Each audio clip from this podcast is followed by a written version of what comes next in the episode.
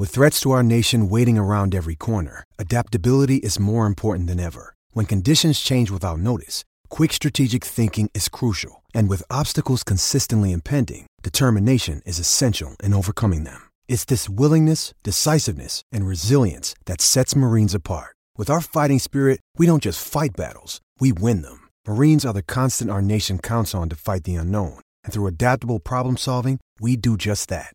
Learn more at marines.com. Up to 70% off. That's right, at Court Furniture Clearance Center. Get up to 70% off new retail prices and choose from a wide variety of previously leased furniture and decor for your home or office. Sofas from $199.99, bedroom sets from $399.99, dining sets from $299.99, and more. All items are court certified, guaranteed, and in stock, ready for delivery or to take home today. Make the smart choice and visit one of our five locations in the DMV or go online at courtclearancefurniture.com. Mention Radio 20 and get 20% off. Hello, everyone, and welcome to another episode of Troy Nunes is an Absolute Podcast. I'm your host, as always, John Cassillo, and with me today is Dan Lyons. Hello, everyone. Happy. Uh, are we in the tournament now? Maybe week. Maybe week. Maybe. Uh, maybe. Before we get started, just wanted to give a quick shout out to our sponsors, uh, Sports Passport. You can go to sportspassport.com, check into any game you've been to, whether that's Syracuse or elsewhere um, and keep track of fun stuff like record of your favorite team, the record of your least favorite team, uh, the best games you've seen live in terms of individual performances. I know for me, I love looking at it myself and seeing 0 and 4 next to uh, Georgetown. It's a, it's a very satisfying feeling on my end. Yeah, if you were at Georgetown versus DePaul last night, the second best top basketball team of the night, um, definitely let us know and be sure to check in that delightful uh, event post photos of you hopefully wearing orange. Maybe. Go, go, go to Paul. anyway, um, yeah. So last night was a lot of fun. Um, Syracuse did what it does, which is get down by double digits, look like trash in the first half, and then come out firing to start the second half and quickly kind of, you know, knot the game up. I know they kind of grabbed the lead here and there, from about the 16 minute mark until the end, but um, SU was within five very quickly uh, within the second half, and I think setting the tempo the way they did, and obviously shooting much better uh, than they did in the first half, and obviously um, set them up for what ended up being a pretty thrilling finish and a great another great win over a top 10 team it's crazy because we, like we we have this like running storyline of how unpredictable Syracuse is, but at the same time, like every single Syracuse game is interesting, and they seem to play out in similar fashion. Where SU falls behind by between like eight and thirteen points, and then works its way back, and it comes down to if not the final shot, like a big shot in the last minute. Um, I was just looking through the last game that really wasn't dramatic in the in you know down the stretch was probably Notre Dame, uh, which was back on January 21st. So we've had over a month of just every single game, win or lose, uh, be legitimately like a thriller till the end. I mean, the biggest uh, deficit in any of those was what the Florida State win, maybe, and that was even like still a pretty close game until Syracuse iced it at the end and made it a 10 point victory. Um, just like crazy how this team keeps on doing this. How John Gillon can like bounce between a pretty dreadful performance uh, against Georgia Tech, and then comes back and has another awesome game. Not quite the 43 points at Tennessee State, but you know, a huge 26 point game, another buzzer beater, which is what his second or third this year. So, uh, just this team it just does not want to make anyone's lives less uh, stressful. win, win or lose, they're going to make it a uh, quite an experience every single game, and uh, I guess that's fun. I, I, could probably use a couple easy wins here and there, but I guess I'll take what we get. Life. Yeah, we haven't had an easy win since BC, which was uh, a while ago. I mean, that was well over a month ago now. So. Well, yeah, we've had seven straight games now where we've had double-digit deficit. We've come all the way. That's incredible. Yeah, we've come all the way back in six of them. Um. Yeah, we came all the way back in six of them. Pitt being the exception. Um, Georgia Tech ended up right. eking it out, and obviously Louisville beat us in overtime. Uh, but yeah, somehow, some way, seven straight games. I I know I covered this in an article uh, on Monday that I mean, I'm fine with it because we're winning the majority of those games by a sliver, but I don't know how sustainable this style of play is long term, just because, not just from a physical standpoint on the players. I mean, these guys are all playing, you know, 38, 40 minutes a night, but also just from the standpoint of like mentally and emotionally. I know as a fan, how I feel. I can only imagine if I'm a player going out there each and every night and knowing what's on the line and knowing that you're probably going to be locked into another kind of, you know, needed buzzer beater, kind of heated battle with either a better team or a worse team. Doesn't really seem to matter anymore. Um, I do feel like that catches up to you. I'm just not sure when that that moment is. I thought it might have been Georgia Tech, but apparently not based on what happened against Duke. Yeah, I mean, it, it doesn't seem sustainable at all. Um, and I think we talked about like you know the guy is basically playing the whole game. Obviously, Roberson will get in and eat into minutes for Lydon slash Thompson slash whomever. But um, overall, like they just keep on pulling it off, or at least coming close, and it doesn't really seem like people are super worn out. Now that might change in March when the games, the, the time between games, drastically shortens, and you're playing obviously every night in the ACC tournament or every other night basically in the uh, NCAA's. But for now, I mean, it seems like maybe the one benefit of having, um, if not a, a, team that's experienced in playing together, uh, a pretty uh, somewhat veteran group with the two grad transfer seniors and you know Lydon, who's coming off of a deep tournament run, and Roberson, who's been around for a while. Like they, I, I don't think minutes are probably as big an issue as if this was a team full of freshmen, um, or you know, full of guys who hadn't had that kind of experience, even if it wasn't at Syracuse. No, completely, and and yeah, I think like you're right. If this was a younger team, I mean, you saw a team that that kind of lived and died by this mentality.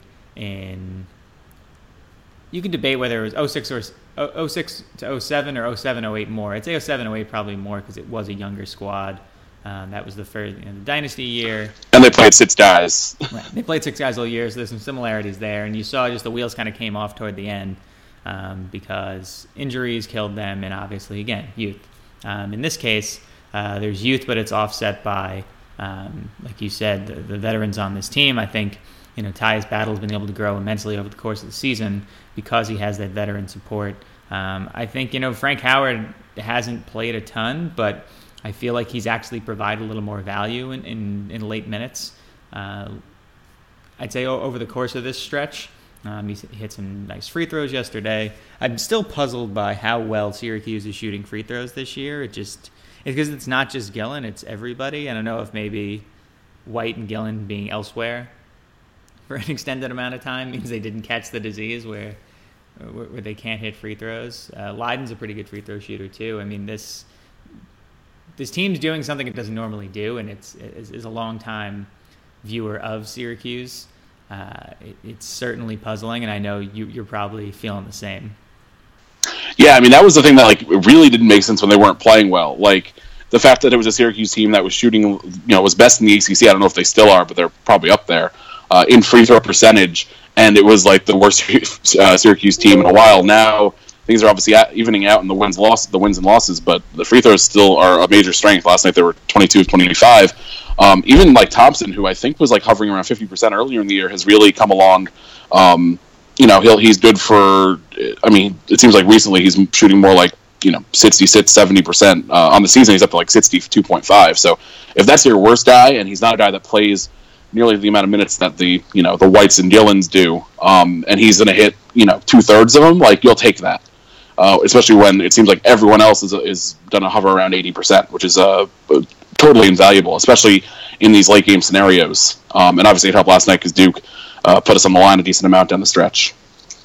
Yeah, I think the Duke foul trouble was very interesting last night because you know I didn't really, I didn't really notice it until they weren't just in trouble, but they were like completely screwed by it. I know I didn't notice that Allen had four fouls until he had them. It, it was it, I mean, it was great to see, especially when we. I think a lot of folks are really frustrated by the officiating in parts of the first half of that game. I think in the entirety of the Georgia Tech game, um, it seemed like there was a lot of contact that wasn't being called. Um, I also think that you know Tatum's emergence in the first half and, and really going kind of silent in the second half was another key to this victory. Uh, there's just a lot of different nuances you can look at um, from this game that that don't make much sense on, on their face, uh, whether that's looking at you know, Syracuse from the standpoint of um, what they've done in the past year, what they've done in the past week, or, or what they've done in the past decade. Uh, this team's strange. I don't get it, and I, I think I think shrug face is, is pretty much the only suitable reaction anymore. Yeah, I think maybe the weirdest part of this game, looking at the stats, is the three point breakdown. Um, we had Duke shoot 33, which is probably not that crazy for them. Um, they're a high volume shooting team. They only hit 10, which is what Syracuse does to, you know, when Syracuse wins games against teams like this, it's when they hold them to a poor uh, three point shooting percentage. And the only guys who really did any real damage there are Kennard, who was uh, five for nine, eight of 19 overall for 23. So he had a nice game. Not like the most efficient game he's ever had, but he was, you know, clearly Duke's best player as he's been most of the year. And then Tatum was three for seven, another 13 rebounds, and had the big overall game. Although, as you noted, that was mostly first half heavy. But other than that, I mean, uh, Matt Jones was one for five. Grayson Allen was dreadful. He was one for eight. Um, uh, Jackson was 0 for four. So it just wasn't um, a good three point shooting night for Duke and Syracuse, which is also a high volume three point shooting team. Only took 11, and they hit six, which is which is huge. Gillon had the three big ones, but um, just like that is probably I don't know if that's the fewest threes that we've taken this year, but it's probably in the in the bottom three. Yeah, I, I wouldn't doubt that at all. That uh, I can look up those numbers at some point, but that that definitely makes sense. I, I would well, I guess doesn't make sense.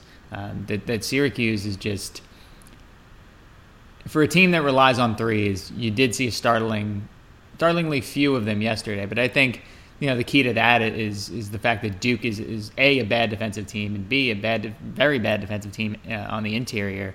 Um, I didn't get to look at the rebounding numbers, but I'm sure that they were pretty close. Uh, I, I, think Lydon did a really nice job, especially in the second half of picking up the slack. Um, and you saw when when Lydon was finally getting fed in the middle, when Gillon started driving the lane in the second half. I mean, his first half was was not great at all, um, but that second half. Uh, once he started driving the lane, he was drawing contact. Whether he was getting you know foul calls or not was another story. But the fact that he was able to, you know, penetrate that Duke defense really easily, um, I think opened up that offense for a lot more opportunities, and that's when you saw you know shots from the perimeter start falling. Um, that's when you saw again, you know, Gillon really get cooking uh, from a shooting perspective. Uh, another thing I know we were talking about free throws earlier. Um, the fact that Gillon's hit what is it? Is it 43 or 44 now in a row? is still kind of mind blowing. Again, considering Syracuse's conflicted history with uh, with free throw shooting and, and we've been so bad at it for so long. That and Lydon was like I think he had like thirty something in a row earlier in the year. Um, yeah, Dylan. Let me see the last time he missed. I didn't realize it had gotten that high. But I think Lydon had his first miss in like three or four weeks at Virginia. Um, Gillon has not missed since he was 13 for 14 in his Florida State. He followed up a 13 for 14 performance with a 14 for 14 performance, and then since he didn't get to the line against UVA, which is weird considering they won that game, um, seven for seven, five for five, two for two, two for two, five for five. So he's uh, yeah, he's on fire. I will take it every single time. Um, so I know Boeheim said after the game that uh, that John Gillon was kind of the motor that that, that drives these wins and, and all that. I mean, Dan, we talked about the frustrating uh, pieces around guard play this year. Uh, do you buy what Jim's putting down here? Do you think that, Syracuse truly is, you know, powered by Gillon, or do you think that that there's there's other factors there, including Tyler Lydon, that really dictate whether or not the Orange uh, come away with a victory? Um, I buy it overall. I mean, I think you have examples of you know you have the the we call it that disproves the or that proves the fact. But like, so you get twenty against uh, against Pitt, which is a loss, obviously. But if you go back to like the UNC Notre Dame losses, which was probably the two the two losses that you know made it seem like Syracuse didn't really belong anywhere near the top of the ACC. Um, Gillon combined for four points in those two games. He had nine against Virginia Tech on two of nine shooting in that loss. He had seven in the loss to BC. So um, I'm looking in all of Syracuse's losses. He has had double. He had zeroed into UConn. He's had double digit points, I think, in three of them. Um, in the wins, obviously, you have the 43 point game, the 26 point game last night. You had 21 in Florida State, uh, tw- uh, 20 in the first game against Pitt. Um, so I, I think it's pretty clear that uh, it's not the only factor. Obviously, I don't know that many teams have like a single factor, but uh, I would say that John Gillon's performance is probably the lead uh, indicator of how Syracuse is. Uh, it doesn't mean they're going to win a game that he scores 20 in, but Um, I think if you're getting that kind of consistent point guard play, and it does seem like his shooting um, also impacts his uh, you know play everywhere else. It seems like he has his best overall games on games where he's shooting well as well. Um, if we're getting that kind of point guard play, uh, I mean, it, it, improves everyone's game because then you have Lydon probably getting more open looks, getting more pick and pops. You have uh, someone who can feed the ball to battle, and he doesn't have to rely. He doesn't have to be his like you know taking people off the dribble one on one all the time. Um, Howard has been very up and down, but I mean you don't have to worry about getting good Frank Howard because he's probably not going to play very much. So yeah, I, I buy it. Gillon, um, Bam, I think today said he was our best player. I don't know about that, but he's I would say he's almost definitely the most important. Yeah, I, I think Tyler Lydon still has that title as, as best player, um, at least for now. I, think it was frustrating for me, and, and, I know I wasn't the only one. Um, even people who were a little more even keeled on Twitter, it seemed like uh, Donna over at Syracuse.com was even like openly tweeting like why the guards were just ignoring Lydon in the paint. Um, yeah, I I still think that Lydon is the best because not just because of pro potential, but also just because of how versatile he is. Like he, he can play like a stretch five, he can play like a three if needed. Um, he has range on, on both ends. You know, he can shoot the three. He can. He doesn't get super physical under the basket, but he can go up and get a rebound against bigger players. I think there's just a lot he can do, and I don't know if Syracuse fans are ever going to see Tyler Lydon really hit the ceiling of his potential uh, while he's wearing orange, but uh, I hope he does at some point because I, I, think he, he has been a really fun player for us to watch over the past two years, and I hope that we see many more years of it to come and a lot more development from him. Yeah, his versatility is really is really huge, and I think that's where his greatest NBA potential lies. And I also that like when he has a bad game, he very rarely is super inefficient. Like his bad games are when he's taking you know he's storing eight points on on five shots. Like his his biggest problem is when he's just not assertive enough. I think. Um, not that I want him taking bad shots all the time, but uh, Lydon doesn't really have like he won't shoot you out of game ever. He just won't he won't take those shots at all. Um, so I think that might be you know I, have seen a lot of like oh how can he be going to the NBA and you know I have some of those questions myself because you know there are nights where he disappears, but um, he still helps on the defensive end. He's incredibly important for the way we play now, which he's basically playing center most of the time with Thompson. Um, neither of them's a natural center, obviously, and he plays it well enough. Uh, I, I, think his greatest asset there is that he's really good at avoiding foul trouble, because he will just he'll surrender the two and, and live the fight another day versus you know stupid fouls most of the time. So. Um, yeah, I, I, think he's by far the most talented guy. I think White is the most consistent, and I think Gillon is uh, kind of the engine, like you said. Yeah, I, I buy that for sure. Um, so Dan, looking at Syracuse's resume right now, uh, you know, 17 and 12. Um, they got two games to play. They're nine and seven in league play. Um, if you if you were the committee today, are they in? Today, I would say they're in. I think the wins are too good. I think it's you can you can complain. Like I, I think the combination of the wins being too good and the losses being kind of front loaded, and also um, if you just build the narrative for Syracuse and you have you know this is uh, a team that added a bunch of pieces both uh, through recruiting and through grad transfer market. Um, clearly didn't gel until you'd probably argue like February. Um, has done better during the year. Uh, has you know doesn't have a whole lot of road wins, but have picked up a couple recently. Um, and plays in the ACC, which is one to fourteen, is just absolutely brutal. Um, I think they're in. I think if they were to lose out, things to get hairy again. So I think that Georgia Tech game becomes huge. I think the Louisville game is kind of gravy at this point. Yeah. Although if they beat Louisville, I, they're definitely in. Um, I think honestly, if they get to eight, I think right now there's a good chance they'd be in no matter what, unless they just start to like fall apart. Um, and if they win one more game, I don't see a scenario where they don't get to the tournament. I have to agree there. I, I think that you know Syracuse is the only unranked team this year to beat three top ten teams. Um, I think they've they've got a better collection of quality wins than uh, than not just anybody on the bubble, but I think just about anybody in the tournament field. Um, I mean, obviously there are some exceptions there with some of the you know one seeds and things like that, but uh, Syracuse definitely has definitely put together a resume. I know you've tweeted about it, and others have too. That that's going to confound the hell out of the NCAA tournament committee for the second straight year. I mean, those bad losses are bad, and they're worse than just about anybody's um, in the immediate bubble. Um, I, I, wrote up a post uh, this morning about kind of the bubble watch and what that looks like and, and how SU compares. Um, the wins compare favorably, the losses don't in many cases. Um, so it's just a question of whether or not the committee decides to prioritize um, those wins over those losses. So I think, based on what we saw from the uh, the early reveal um, a couple weeks ago, it does seem like that they're looking at those wins more than the losses. I, th- I think it seemed like they forgave a lot of losses from those teams.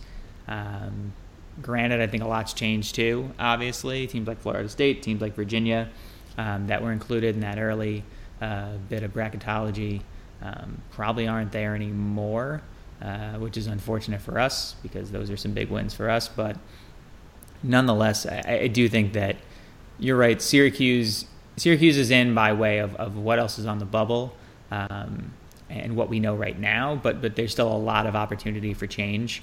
Um, and, and, the fact that the bubble is populated by a lot of major conference teams means that just like we have opportunities to play our way in um, for good, you know, so do a lot of other uh, squads that are still, even if they don't have them on the on the schedule left like we do, um, they do have a conference tournament to pick up another, you know, one or two uh, top 25 wins.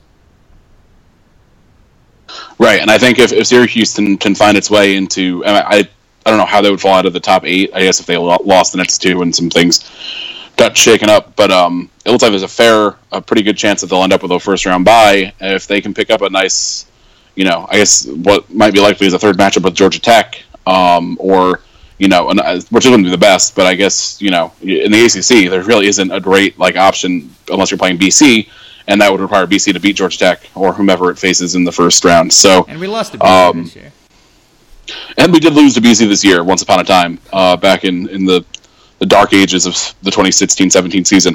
Um, I, I, just overall, I, I, think the strength of the ACC, and I think if you're looking at these teams and comparing them, um, even with the bad losses, I think if you're a committee member and you're trying to find the however many best, however many teams uh, that are at large that have the best chance of actually winning the tournament. Obviously, there's probably only a handful of teams that can actually win the tournament, but if you're ranking them in that order of like who could actually go and do real damage, Syracuse has to be towards the top. Like they just they have a, a crazy low. I mean, early in the year at least, they had a really low floor.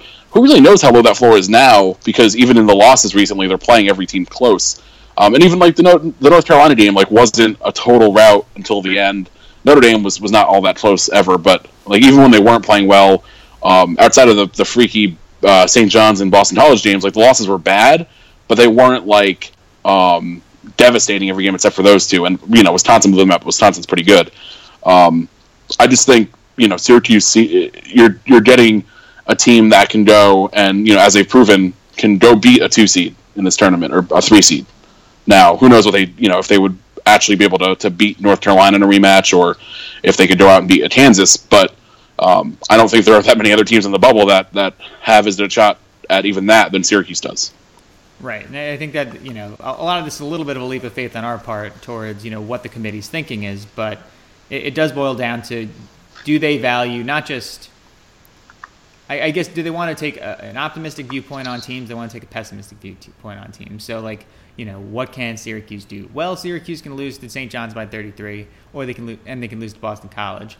Or what can Syracuse do? Syracuse can beat Duke at the buzzer. Syracuse can beat Virginia when no one's supposed to be able to beat Virginia, who had with a double-digit lead.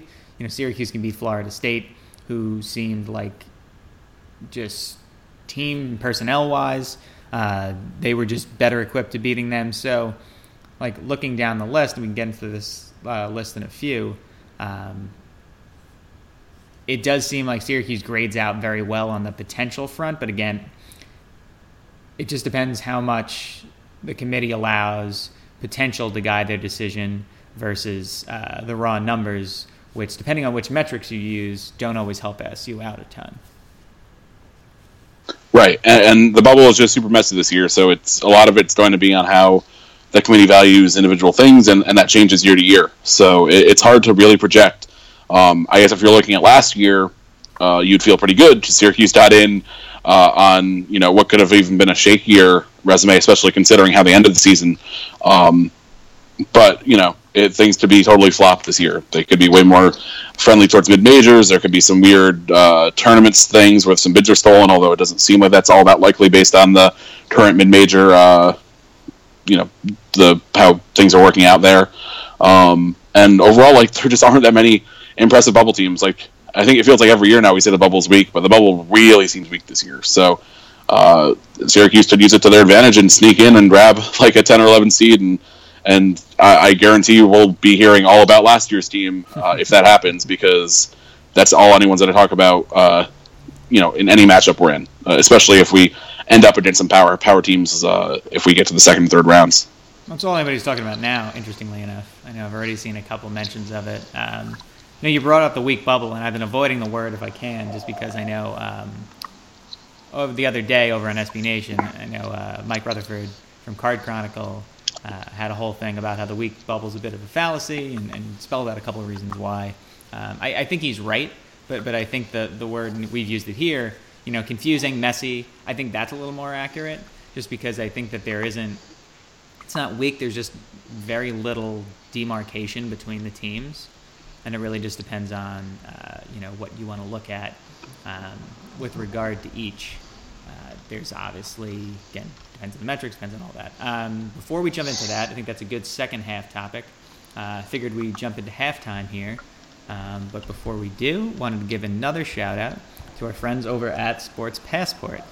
Again, you can go to sportspassport.com. You check into every game you've been to in the four major sports. MLS is on there. You can go to college football or basketball. Uh, you know, share your experiences uh, there as a literal passport to the sports and sporting events you've been to.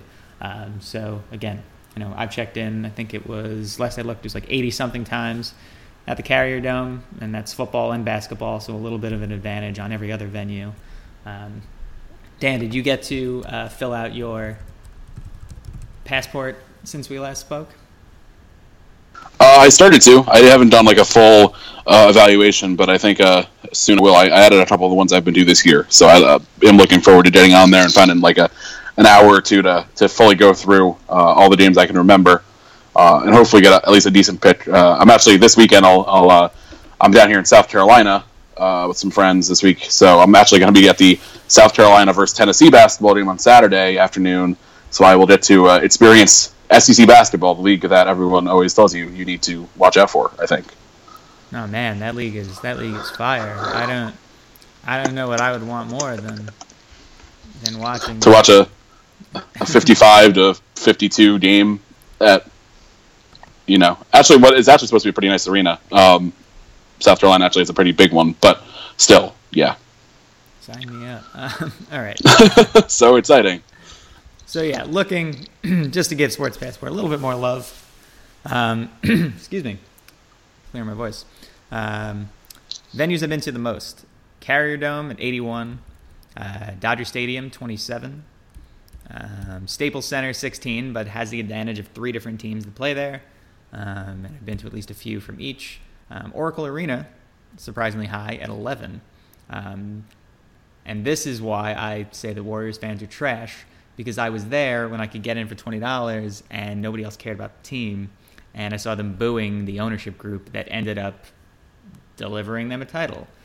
But whatever. And then to round out the top five, it's actually a tie between AT&T Park and Shea Stadium. R.I.P. Shea. R.I.P. I would imagine the dome's probably number one for me as well, just because four years of basketball and football and lacrosse and everything else. But uh, City is probably going to be close when I actually go. I mean, I was I've been to at least like thirty or forty games at City now, um, probably more. So I've only been to three, admittedly, but that's because so, I live three thousand miles away. Yeah, I mean that's more than I've been doing the West Coast. So fair, fair. Granted, I have a lot less reason to head head out that way. Although I would like to get back to that way uh, sooner than later. Come hang out. You should find tickets to the Rose Bowl. We can go. Maybe. I will say it's worth it's worth the hype. Oh, I would love to go to the Rose Bowl. I like. I know everybody writes about this the first time they go. Like, I mean, I've been to the Rose Bowl for UCLA games a bunch, but when you go for the game, there's just a very different vibe. It's a very different experience. I mean, I got to see, I got to sit around a lot of trash Oregon fans, so that was another experience. But in general, um, just a very cool vibe, a very cool atmosphere. Um, I was friends of mine used to live uh, like right off the main drag um, on Colorado um, in Pasadena, so I actually went up there early on New Year's Eve, grabbed a parking space, stayed the night, and then woke up early for the Rose Parade and everything else. It was just really really cool. So again, would would I know it's not feasible for a lot of people, but would highly recommend it for those who at some point in their lives want to check that off the bucket list when Syracuse makes it, I will be there. that probably won't happen, but but I have some faith, I guess. It's definitely on the short list. Fair enough. Um, all right, why don't we uh, why don't we talk about a little bit of beer? Dan, uh, what are you uh, what have you been drinking? Uh, it's been another pretty big week back to back. Um, so on Sunday, I went over to Threes Brewing in Brooklyn, which I had not been to um, for they had some uh, like canned sale event for like they had a bunch of beers from all over. Um, Aaron speaks very highly of them all the time. Yeah, like their beer's pretty good. The space is awesome. Like they have a nice outdoor patio, and they have like a it's a really cool spot I hadn't been to before. And it was a gorgeous day in New York. Uh, it was like sixty, like low sixties. Um, so I had their unreliable narrator, which is a very uh, juicy IPA, uh, quite good. I had um, the they did a they had a, a collaboration with Metteller Brewing um, called Seeking Panacea, which was absolutely delicious. Um, then they had a uh, they had like some brews from uh, some other places nearby. There's a Hudson Valley brewery called uh, Industrial Arts. Uh, had, had their uh, IPA uh, Power Tools, which was probably the best thing I had that day. Um, really, really citrusy, really fresh. Um, just like a really solid IPA. I hadn't actually had anything from them before. Um, but now I would like to go up there at some point because they're not too far from the city. Uh, and then uh, I'm in, as I said before, I'm in South Carolina. Last night I had uh, D9 Brewing, which is in North Carolina's Ezekiel 2517 Black Sour, which was super interesting. It comes in like uh, kind of a, a light coffee uh, beer, and then it then it goes to the sour, and it like both flavors are very very present. Um, I had the uh, Waterkirk Wild from uh, brewery. Uh, a long Belgian name I don't want to pronounce, um, which was quite good. Uh, I had a Palmetto Trail Ale, which is a solid just pale ale from RJ Rockers Brewing, which is really nice. Um, I had not a South Carolina beer, obviously, but Ballast Point, their Peppermint Victory at Sea, which was very good. Um, I thought they did a nice job. Like it's not overwhelmingly minty at all, but it blends nicely with the the normal the normal Victory at Sea flavor. Uh, and then White Tie from Westbrook, which is you know a brewery that we talk about a fair amount on here, a South Carolina brewery. Unfortunately, not very close to Columbia or Charleston, where I'll be this weekend. Um, really nice, drinkable white. Uh, and then uh, I'm currently drinking a Westbrook Gose, which I bought a six pack of because I'm here. Um, so not the worst way to spend a Thursday afternoon. And uh, one of the other better ones I've had recently, D9 um, Brown Sugar Brown Cow, which is uh, quite it like pretty sweet, but not like uh, like outrageously so. Just really nice flavor. Um, also super drinkable. Uh, kind of reminds me of like a souped up like Magic Hat Nine, but um, a little uh, not as fruity. But the brown sugar flavors um, definitely present without being like obnoxious. Interesting. I think so. That's that's my full list. You might have beaten me again this week. I uh, I, have been slacking lately because we've been doing kitchen remodel crap, and that has prevented me from doing anything. Uh, some things that I've been drinking. Uh, last night I had a Dinosaur World from Modern Times. Uh, Modern Times has kind of gotten on the hazy train, along with a lot of other West Coast breweries.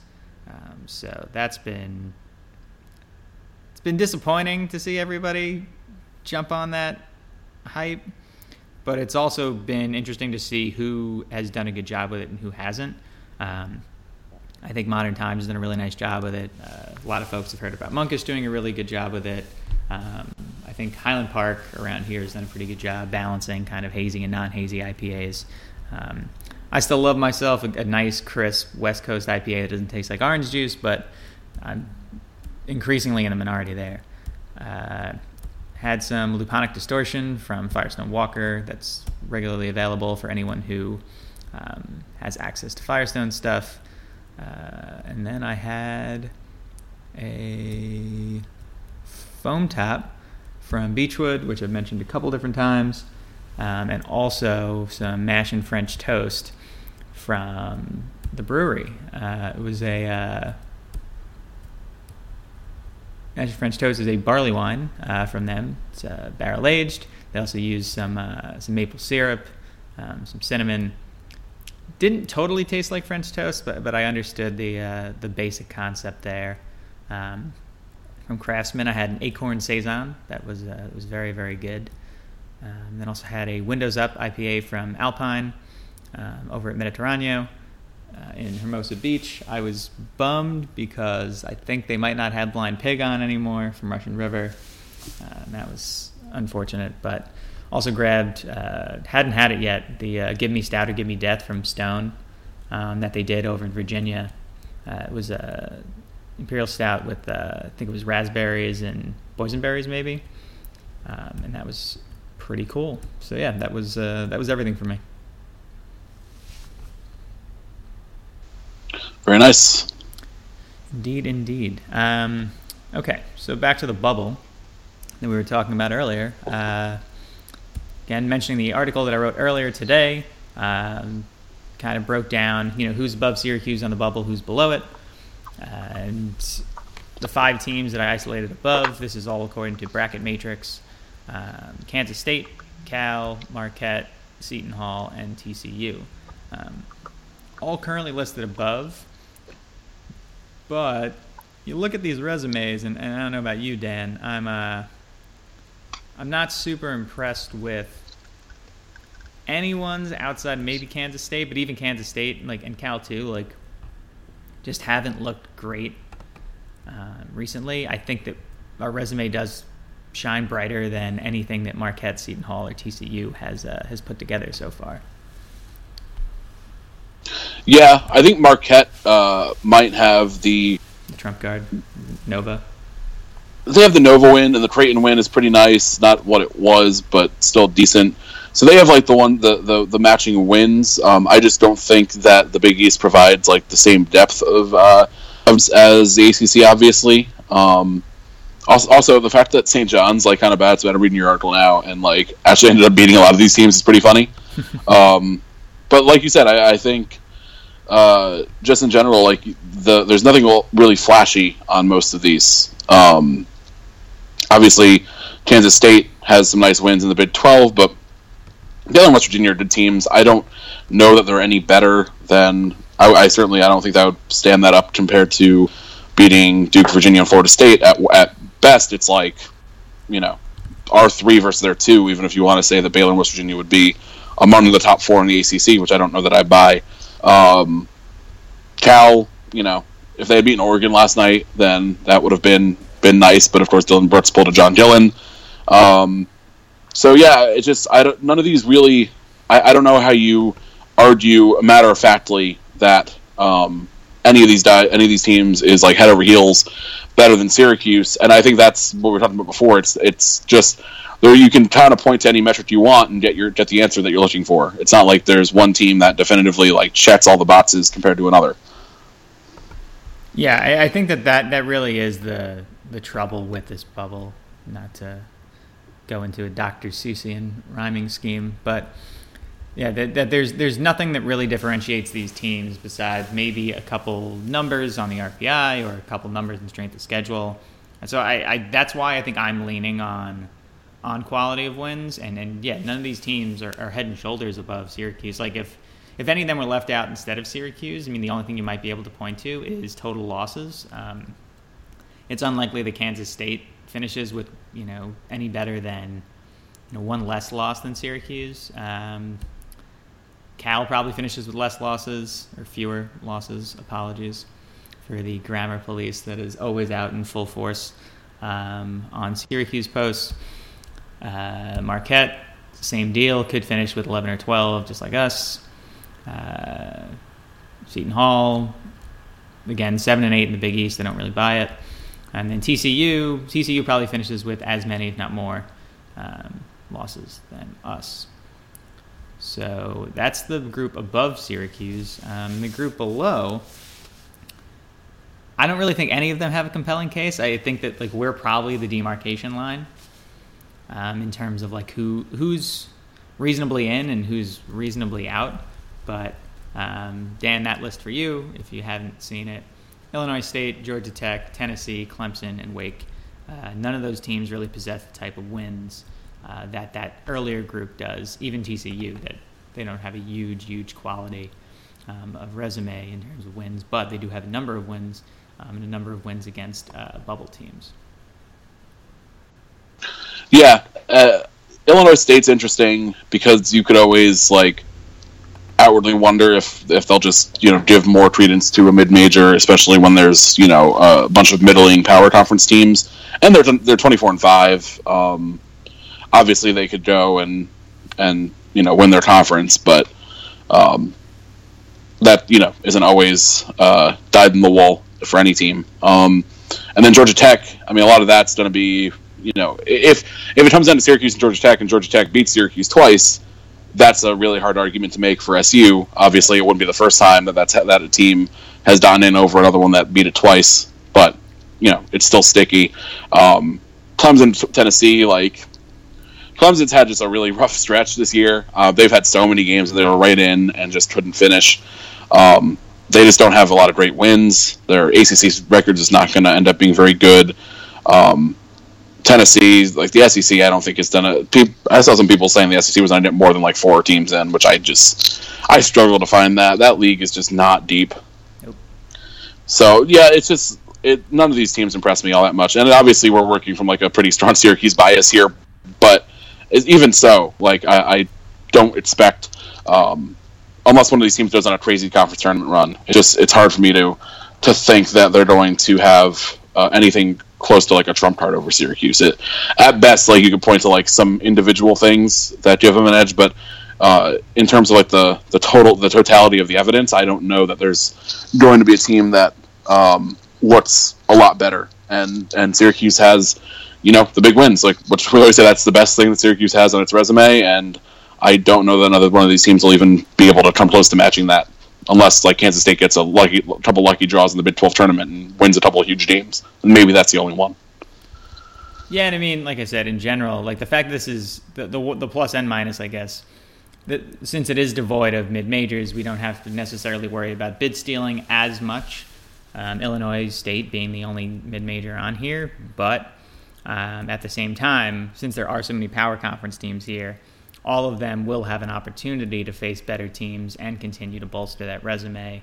Um, you know, whether or not they take it is a different story. Illinois State, even you know, looking at their their total wins, um, that that's a two team conference this year uh, with Illinois State and Wichita, and based on the current records, there, there's no way those teams can face each other uh, before the the Missouri Valley Championship game. So it's not as if you know Illinois State could beat Wichita State in the semifinals and then lose in the final, and then be able to uh, to get in by by strength of record. Anyway, there's no there, there is no situation for for Illinois State um, to improve its station. I think that you know 24 and five, and, and they'll probably end up being uh, you know around the 25, 26, 27 win range in, in there when the season's over. Um, sounds great, but but if they, I know right now the last time they faced Wichita State, they lost by 41. Um, if they lose to Wichita State again in the uh, Mount, you know Missouri Valley Championship uh, by that many points, I, uh, I, I don't necessarily know if the committee looks fondly at that, given again the, the lack of real uh, quality wins here. I mean, the best thing that they can hold, other than one win over Wichita, is a loss to uh, to TCU, which isn't great. Yeah, correct me if I'm wrong, but it does seem like, and I'm not like backing this up with any actual hard evidence, but based on feel, it does seem like the committee is more loath to giving credit to those mid majors uh, that don't win their tournament and have like a couple like when they play a, a, legit team like Wichita, who's obviously pretty proven on a national stage, um, get blown out. Like it just doesn't seem like those teams often get the benefit of the doubt when it comes to at large bids. No, absolutely not. And I think you know, Illinois State's biggest problem this year is the fact that a it's a two team conference, and B, the fact that Wichita State is a proven commodity. I, I think if if they have to choose, like if neither team wins the Missouri Valley, that bid's going to Wichita, and, and that's unfortunate for Illinois State because they've done a really nice job um, this year and, and, and, kind of revitalized the program with a really strong season. Uh, but nonetheless, um, there's no there's no clear cut way to do. There's no clear cut way to avoid the bias that inherently creeps in um, during this this tournament selection process, and I think Wichita State would end up beating them out if, if the bid was between those two schools. Yeah, I think that. Uh, yeah, I think that makes a lot of sense, it, it, and that benefits Syracuse. I mean, we probably don't want to admit it, but if you're going to have inherent bias towards name programs like Syracuse, clearly gets the benefit of the doubt there, and I think it would be, um, I think it would be probably a little naive to think that that might not play in. Obviously, there's a lot of people that will always scream anti-Syracuse bias about everything, but I, I think honestly, yeah, that's fine, whatever. Um, honestly, like it's more likely that uh, it's more likely that uh, you know they look at Syracuse said you know last year we had questions about them they made a Final Four run. I don't think that that should really matter, but um, it might sneak into the back of people's minds or, or just kind of like subconsciously influence how people look at the orange. Oh, completely. And again, like looking around, there's just you know even if you go to bracket matrix and you look the there are no mid majors like hovering in, in the darkness. You know, be beyond this list too. I mentioned you know, in kind of the, the conclusion of the post, the, the next few teams, like Providence, Rhode Island, sort of, but I think Rhode Island's there mostly because of the hype that they came in on when the season started, not necessarily the body of their work now. Um, the A10 is a good league, though, so you never know. Um, they do have opportunities to pick up some more quality wins. Uh, Houston and American Athletic just it has a few good teams, and that's really it. If Houston Houston's going to have to probably get to the championship game of that league um, and beat like at least Cincinnati, if not SMU too, in the process um, to make that happen. And then Vandy, you know, we, we discussed this with Tennessee uh, in terms of you know just how terrible the, the SEC's depth is. Uh, Vandy's going to be hard pressed without knocking off you know Florida or South Carolina or Kentucky um, to improve its own station, which and unfortunate for those teams, but definitely helpful for us um, as the uh, as everything comes together. I mean, bid steal. I, I think for me this year, I'm more concerned not about bid stealing, um, you know, from mid majors and, low majors. I'm, I'm, more concerned about bid stealing from power conferences because we've seen it happen um, a few times. The SEC had those couple years where, like Georgia was like a 14 seed, Mississippi State was like a 13 seed because they managed to pull like three or four straight upsets um, to, to, win their conference tournaments and, and then get auto bids. Uh, but yet, I think that, that that's the that's the big place to be concerned because obviously, if you're if you're hanging around that bubble, you've only got so much room wiggle room for anybody else to lose. Um, I, I, think the the other conferences to watch beyond the power leagues. Um, West Coast Conference, obviously, if anyone besides Gonzaga or St. Mary's wins, uh, that creates a problem. Um, should keep an eye on Missouri Valley, um, A10 as well. If, if someone outside those top couple teams um, is able to come away with something, uh, that'll be interesting. But yeah, I, I think I, I, think it really does come down to those those larger conferences more than the smaller ones this year. Yeah, uh, and I'm glad uh, that reassures me that I should definitely be uh, wholeheartedly supporting the Gamecocks against Tennessee this weekend, both to help our one of the teams that we lost to, and uh, not Tennessee. I mean, that would probably end any hopes of Tennessee getting an at-large. So, yeah, I would agree. I uh, I mentioned in the article Tennessee's resume really isn't great, uh, so I, I, can only imagine if they suffer another loss um, to anyone, but especially a, a top team that they would really need to beat. I, I, I don't see that working out well for them. Yeah, definitely not. They're just not very good. No, not at all. Now, to end our show, we get to play everybody's favorite game bracketology. This if we're doing the, the latest SB, Nation one, does not have Syracuse in because it's from before the Doom. Yeah. But still worth it. I think we can uh, we can use it as a barometer. Give Chris a plug and Chris is one of the most accurate, um, if not the most accurate, uh, annually uh, on the web. So definitely worth uh, reading his stuff. Um, say read read different things if you want, but if you're gonna read one, I think Chris is the way to go. Uh, so Do we want to uh, just put ourselves in for Clemson? where's Clemson right now? Eleven in the play-in against Wichita State. Yeah, that's fine. Let's just do that. Okay, fine. Uh, that's fine with me. Okay, so um, looking at the uh, East bracket first. Um, VCU Villanova could be a really fun game in the second round. Not gonna lie, um, and I would be tempted to pick VCU, uh, but I won't. Uh, I'm going to West Virginia in the top half. Um, West Virginia's a four seed. I got West Virginia over Villanova in the Sweet 16. Um, in the bottom half, looking over everything, um, I've got Florida over Duke in the Sweet 16, and then give me um, Florida over West Virginia um, in the Elite Eight. Um, West Virginia Notre Dame to be a really interesting one. I know Notre Dame has kind of been uh, sloppy lately, um, but obviously when they play well, they're really dangerous. West Virginia plays like a totally different style uh, of like bully ball that has had mixed results in the tournament. Um, I think you know they've been best when they've been really talented and not as much like the team that just punks people up and down the court with the press. But you know that's not the most uh, shocking thing in the world. Um, yeah, this is an interesting one. Out of the top, um, I'm going to stick with Nova. Uh, obviously, like you said, the VCU matchup could be really interesting. We've seen VCU do that to teams uh, that have been number one, number two seeds before, and they're pretty good this year. Um, on the bottom, uh, Duke's definitely the most talented. I'm not buying Duke. Like, I think if Duke was as good as, as their talent says, like they probably would have beaten us last night. And I know, you know, it was a, a final ba- a final buzzer, you know, buzzer beater by Gillon and and everything. But Duke, like, it just I'm not convinced that they're all the way there. I know they had seven wins in a row before that. Um, but like Florida, I have trouble with. The SEC just total mess. Uh, although I do think Florida's pretty good. I'm like almost tempted to just go like crazy and pick like Xavier, but I won't. I, I guess I'll I'll go with I'll, I'll go with Florida. I guess they're probably more consistent, and Duke guys have a bad taste in my mouth with Duke after last night's game, or well, a good, a good taste, but not for Duke. Um, so I'll go with Florida. I'll take Nova over Florida. Fair enough. Um, looking down at the West, uh, this is another interesting one. I think OK State Gonzaga sounds like a fun game. I think Gonzaga Michigan sounds like an awful game.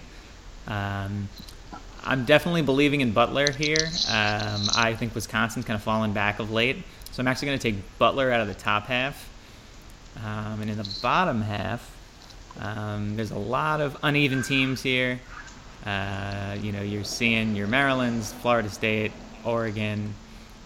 I don't believe in any of these teams um, in any way, shape, or form, but I'm going to go with Oregon. And that means that I'm picking Butler over Oregon to get to the Final Four.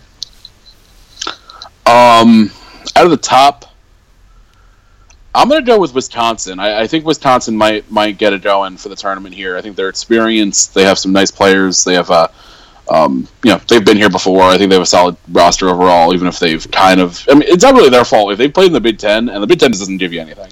So, like, I think Wisconsin might be better than this. They just don't get like big opportunities at all. Um, I know they've had some like weird games. Uh, Butler's good. I could see either of those. Gonzaga would still kind of. I know we're we're both on like the Gonzaga has to prove it to us uh, train here. That's fine Um, they do. Whether it's fair or not, yeah, I think they do. I, mean, we, how many times are they going to be a top seed and not do it? So, I'll go Wisconsin. Um, out of the bottom, I'm going to go Florida State. I know I've been kind of pro Oregon. I, guess, you know, at this moment in time, which is, you know, since I didn't look at this until just now, is how we're doing this. Um, Florida State just, uh, I think that they've overcome their losses, um, and and there's just no dominant team that's just rolling through people this year. So uh, one loss doesn't scare me away too much. Um, I realize what I just said about Duke, but I'm going to stick with it and act like this is not hypocritical. um, Florida State, I, I, I like their their deep rotations. I think that could work well in the tournament. They have size. They have two guys who can really score. I just really like that team overall. Um, so I'm going to take Florida State over Wisconsin uh, to go to the Final Four. All right. Uh, looking up at the south, uh, the top right region there. Looking down this list, and Cincinnati and North Carolina would be a really fun game.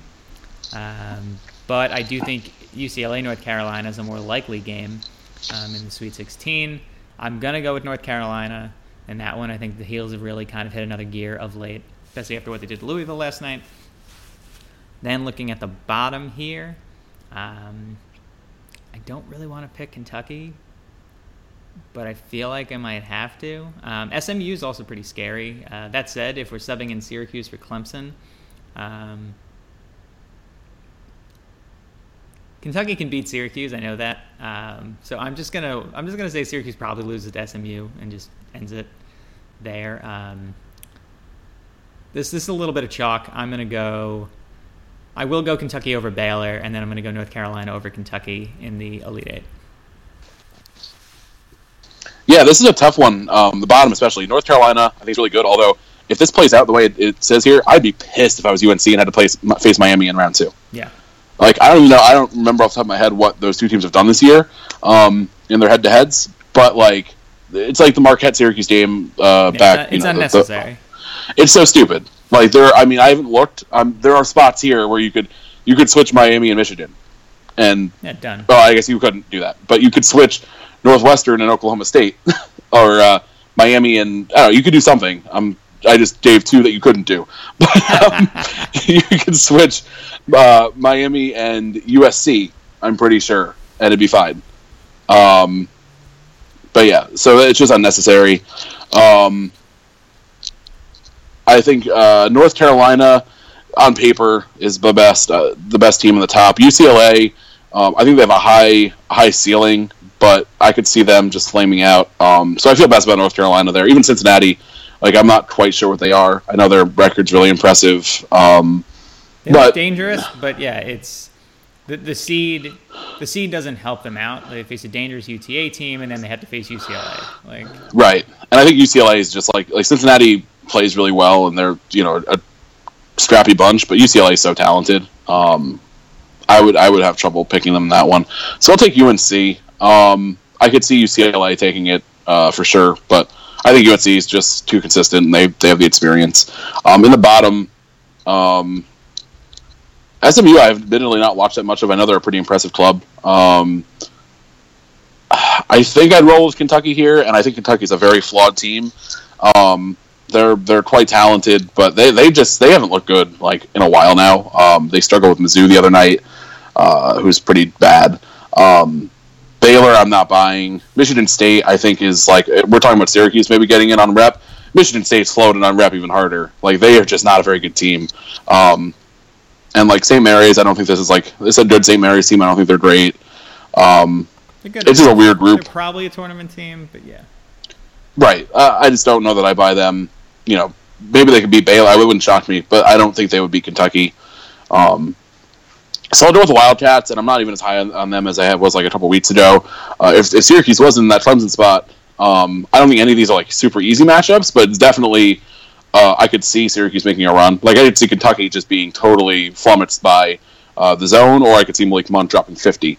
Um, one of, it's one of those for sure. Uh, so I'll take UNC um, over Kentucky uh, in that one. Fair enough. And then I realized I actually skipped the uh, the top right because that was my fault. Um, so looking at the last bracket, the Midwest, um, got Kansas as a one seed. Um, I like Kansas to get at least past the first two rounds. Actually, I like Kansas to get the Elite Eight. Um, it depends on what you believe in Purdue. I think Creighton's on the way down. Um, I think actually an Illinois State Creighton game is ripe for an upset.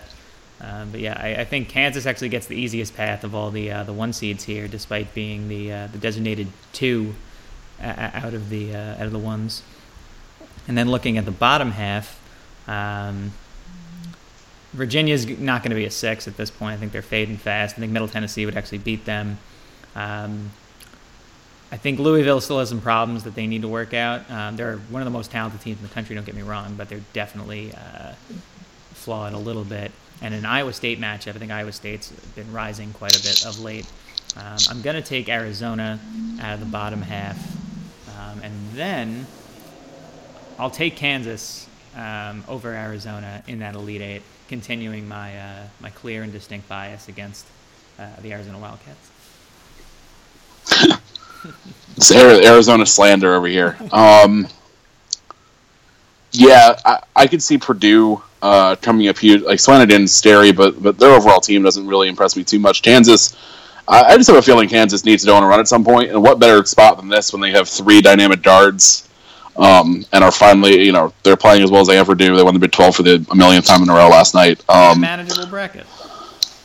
And yeah, this would be very bad. Like Dayton, I don't think you ever really want to see Dayton uh, and Virginia Tech uh, can get up and they, they play hard. Creighton's like none of these are, these aren't easy, but I, I just like Kansas a lot more than any of these teams in the top half.